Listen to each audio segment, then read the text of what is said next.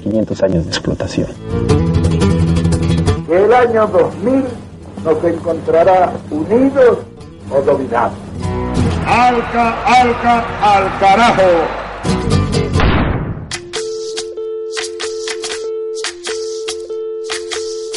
Soy, soy lo que soy, soy lo que dejaron, soy toda la sobra de un pueblo escondido en la cima, mi piel es de cuero, por eso aguanta cualquier clima, soy una fábrica de humo, mano de obra campesina para tu Es consumo. la hora Frente de 20, frío, 48 en medio del verano, minutos. Seguimos en AFK, volvió el hombre que da el, el, el hombre varonil que da el, porque yo les digo, son las 20.49 y con esta voz la verdad no, no, no doy muy, muy masculino. Ese, la- ese da la tiempo. hora Poné-. ¿Sabes qué? Ponémelo de vuelta, ponémelo de vuelta, ponémelo de vuelta. Sí, sí, sí, ponémelo de vuelta, me encanta. Me encanta, me encanta. No, no, no, no, por favor. La hora. Póngame el tipo que dice la hora. Soy lo que sostiene mi bandera. Estaría Es llegando. la hora Del 20, planeta, 49 mi cordillera. minutos. Soy lo que me enseñó mi padre. Dicho esto, faltando 10 minutos nada más para las 9 de la noche, lo presentamos a él, que ya lo tenemos en línea, esperando, aguardando del otro lado. Escribió en la transmisión de YouTube, está como loco. Bienvenido, Sergio Alburca Alarcón. ¿Cómo le va? Muy buenas noches, muchachos, ¿cómo andan? Bien, Gurka, bien, un abrazo. Acá, ya casi me acuesto a dormir, ¿eh? ¿Pero qué? ¿Te, te aburrió el programa o tenés sueño porque sí? Eh, ya es tarde, muchachos, 9 menos 10. Pero qué temprano, es viernes, viejo. me- Tenés menos espíritu de joda vos. No, pasa que tengo muchas obligaciones. A ver, para, para, para. Dámelo, dámelo, dame la canción. ¿Cuál? Esperá, Sergio, ¿eh? El burka a todos asusta. Cuidado, cuidado, cuidado. Ese también, ese también ha sido un gran hallazgo de la producción. Pero bueno, Sergio, pongámonos, pongámonos serios. Quiero que nos cuentes un poco la actualidad de la región. Bueno, hoy específicamente voy a hablar de Venezuela. Bien. A ver, voy a explicar esto para los que escuchan la- el programa y escuchan la columna, que a veces uno dice habla de la región y a veces hablo de uno o dos países. La verdad es que pasan muchísimas cosas en la región, pero lo que tratamos de hacer desde este humilde espacio latinoamericano es tocar aquellas noticias que que nos parecen más importantes y que pueden generar algún tipo de reacción en el resto del, de la región. Es un poco lo que intentamos hacer desde este humilde espacio de la columna latinoamericana de AFK. No, y me parece que está, eso- que está cumplido, está saldado ese objetivo. Sí, Eh, la idea es un poco eso, ¿no? Y hoy quería hablar de Venezuela porque creo que las miradas están puestas ahí, más allá de que hoy los medios de comunicación no están eh, dándole mucho rollo por el hecho de que se ha dilatado el, la- la- el golpe militar que, que intentó Guaidó, que se ha dilatado también un poco las amenazas de, de Estados Unidos con invadir. Disculpen, estoy medio engripado porque anduve con moto esta tarde y ando medio... Pero medio escúchame, que estuviste ahí en la toma de, de la embajada en Washington. Eh, sí, me sacaron por la ventana desnudo. No, ah, con razón. ¿Y entraste? Y Qué malo, me- qué malo, ¿qué- me ¿cómo le dice eso? y se me tomó el pechito. No. Por favor.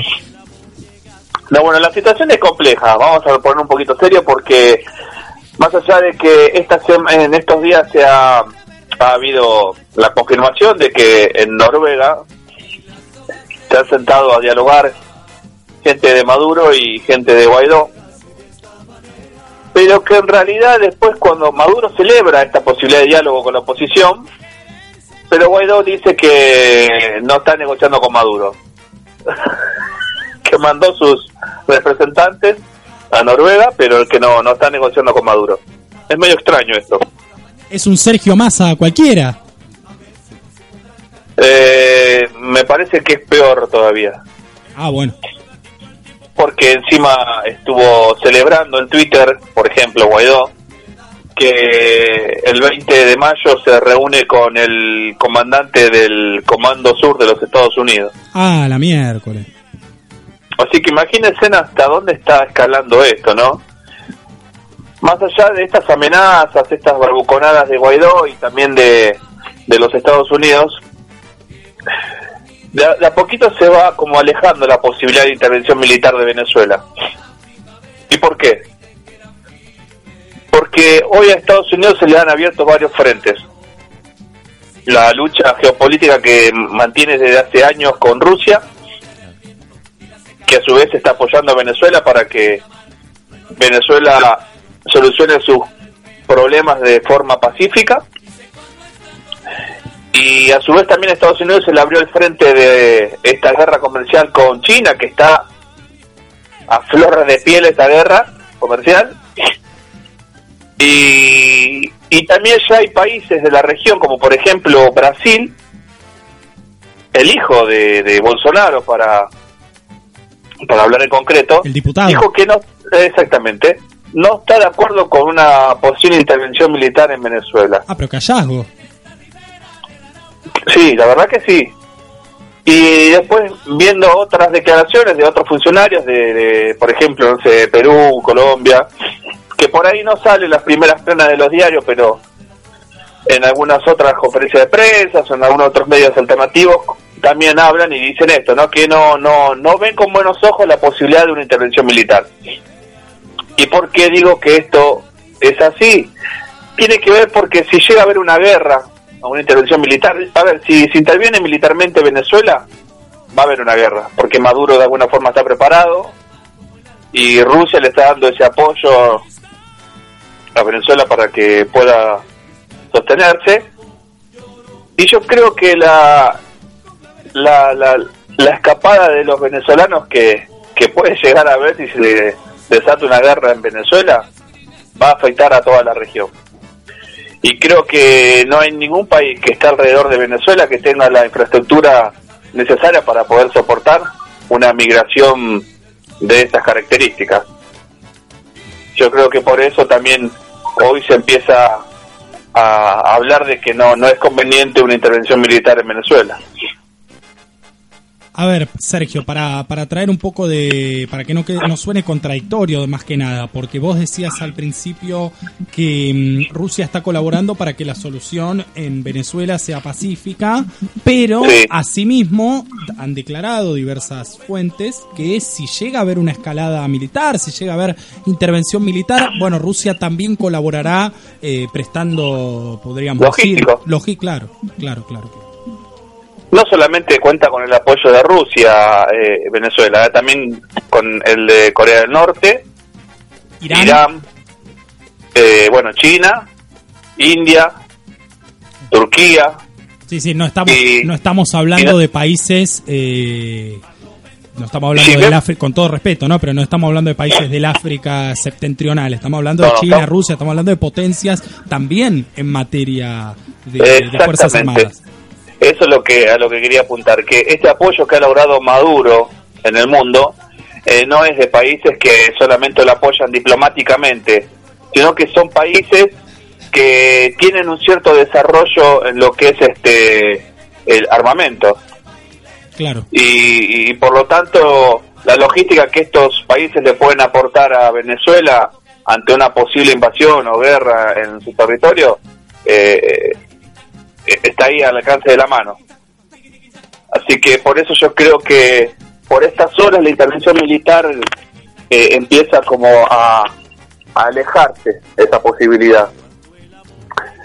Viendo el contexto general, si miramos solamente a Guaidó y la posición que lidera Guaidó y Leopoldo López, la única que les queda a ellos para poder eh, tomar el poder es la intervención militar.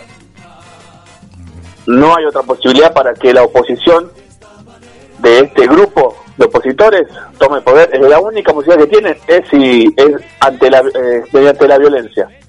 De otra forma no lo van a poder lograr. Claro, ojalá, por supuesto, desde aquí también toda nuestra nuestro, nuestra solidaridad para con el pueblo venezolano y también para con el presidente legítimo Nicolás Maduro, porque es muy difícil la situación que, que está atravesando, también entendiendo, y, no- y nosotros no somos sonsos ni sonzas, porque entendemos también que detrás del apoyo de China, de Rusia, de Irán, de, de estos países que has mencionado, de Corea del Norte, que has mencionado, Sergio, no es que unos, sí, sí. unos son los buenos, eh, lo has dicho vos muchas veces, No, no, es que no, unos no, son los buenos y otros son los malos, que los yanquis son los malos, que los rusos son No. los buenos, no, eh, por supuesto que todos tienen intereses en los recursos estratégicos que tiene Venezuela. Yo creo que de nuestro lado, por lo menos, compartiremos un poco la visión que ha, que ha tenido, por ejemplo, México, Uruguay con esto, que es la- lo que deberían hacer todos los países del mundo, la libre determinación de los pueblos.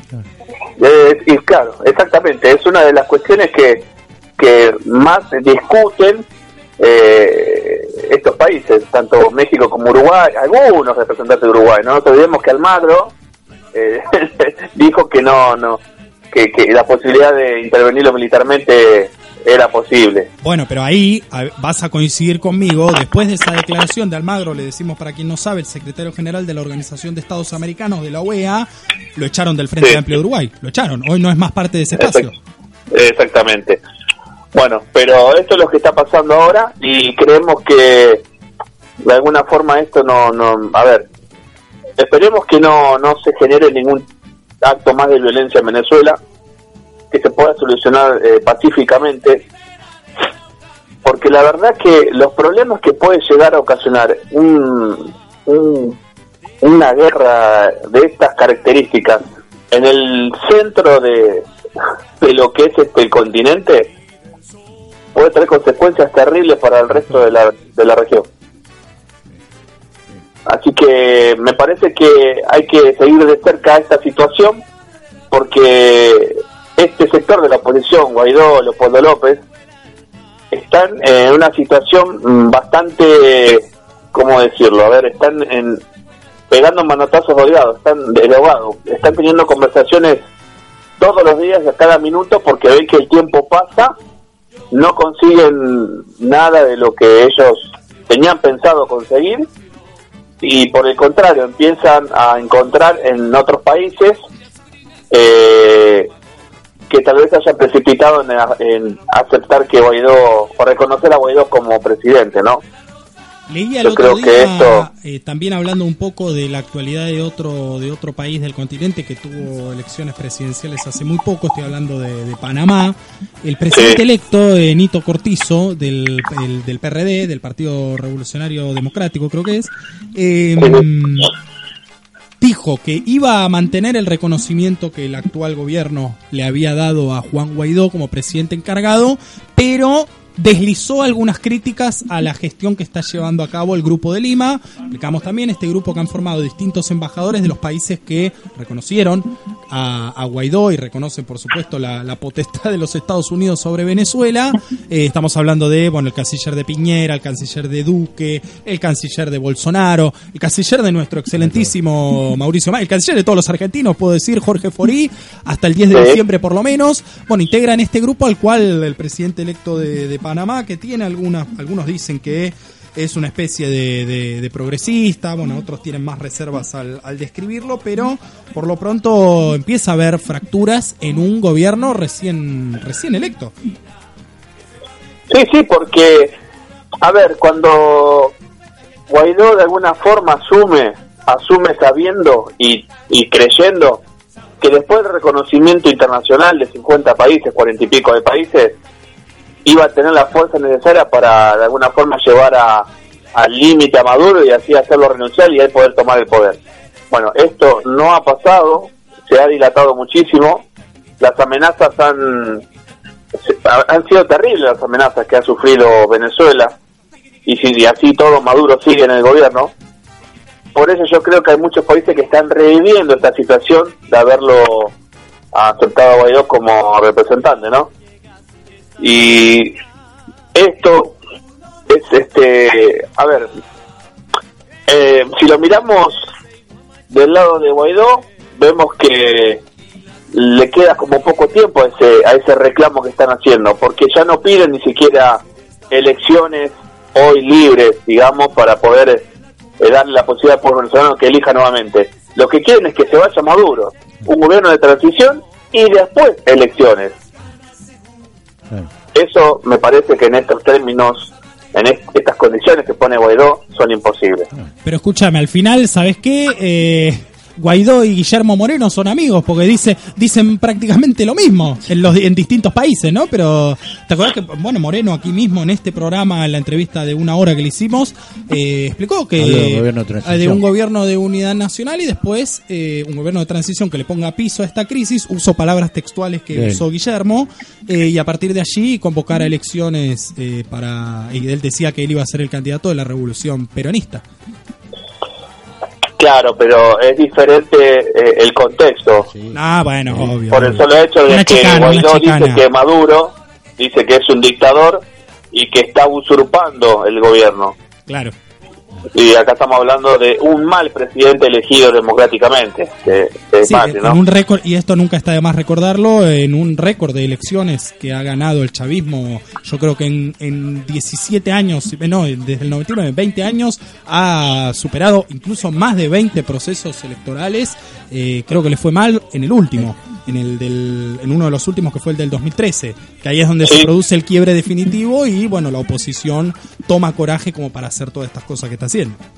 Exactamente. Se acortan los tiempos porque si pasa este año, creo que la oposición va a quedar muy, muy, muy debilitada y se les va a complicar para el año que viene. Así que esperemos que esto llegue a buen puerto, que Venezuela pueda solucionar sus problemas, porque, porque a ver, ahí pongo foco en esto, porque creo que lo que está pasando en Venezuela es un poco de adoctrinamiento para el resto del continente. Claro.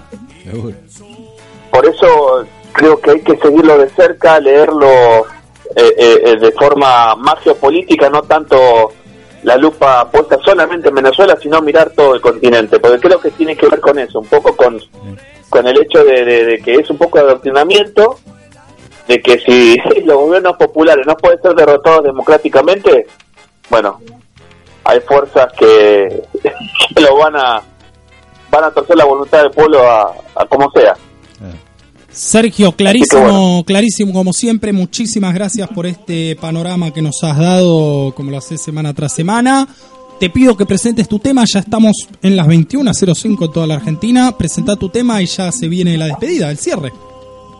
¿Y cómo se llamaba? No me acuerdo. No, ¿Cuál, cuál mandé? no ya está, listo. ya te, te saco del aire. No, acá lo tengo, acá lo Mandé, tengo. mandé dos. No, no, Ah, mandaste, enséñemelo usted, creo que se llama la banda. mandaste, mandaste uno solo. Yo te digo, el tema se llama Tu nombre y el mío. Es un tema Sí, original, original de Lisandro Aristimuño, Exactamente, registrado, ve. pero está Sí. es una un cover, podríamos decir, del grupo. Usted Es- Señálemelo. Y lo Eh, dije bien. exactamente. Lo dije bien. Son un, exactamente, son unos muchachitos de, de Mendoza. Muy bien, lo escuchamos y enseguida, enseguida volvemos. Quédate, Sergio, del otro lado, que ya ya se viene el cierre de este programa y se viene el testimonio. Podemos hacer tipo TBR, el testimonio de, nuestro entrevistado, la opinión de nuestro entrevistado. Ya volvemos. Dale, ya. Le mando un abrazo.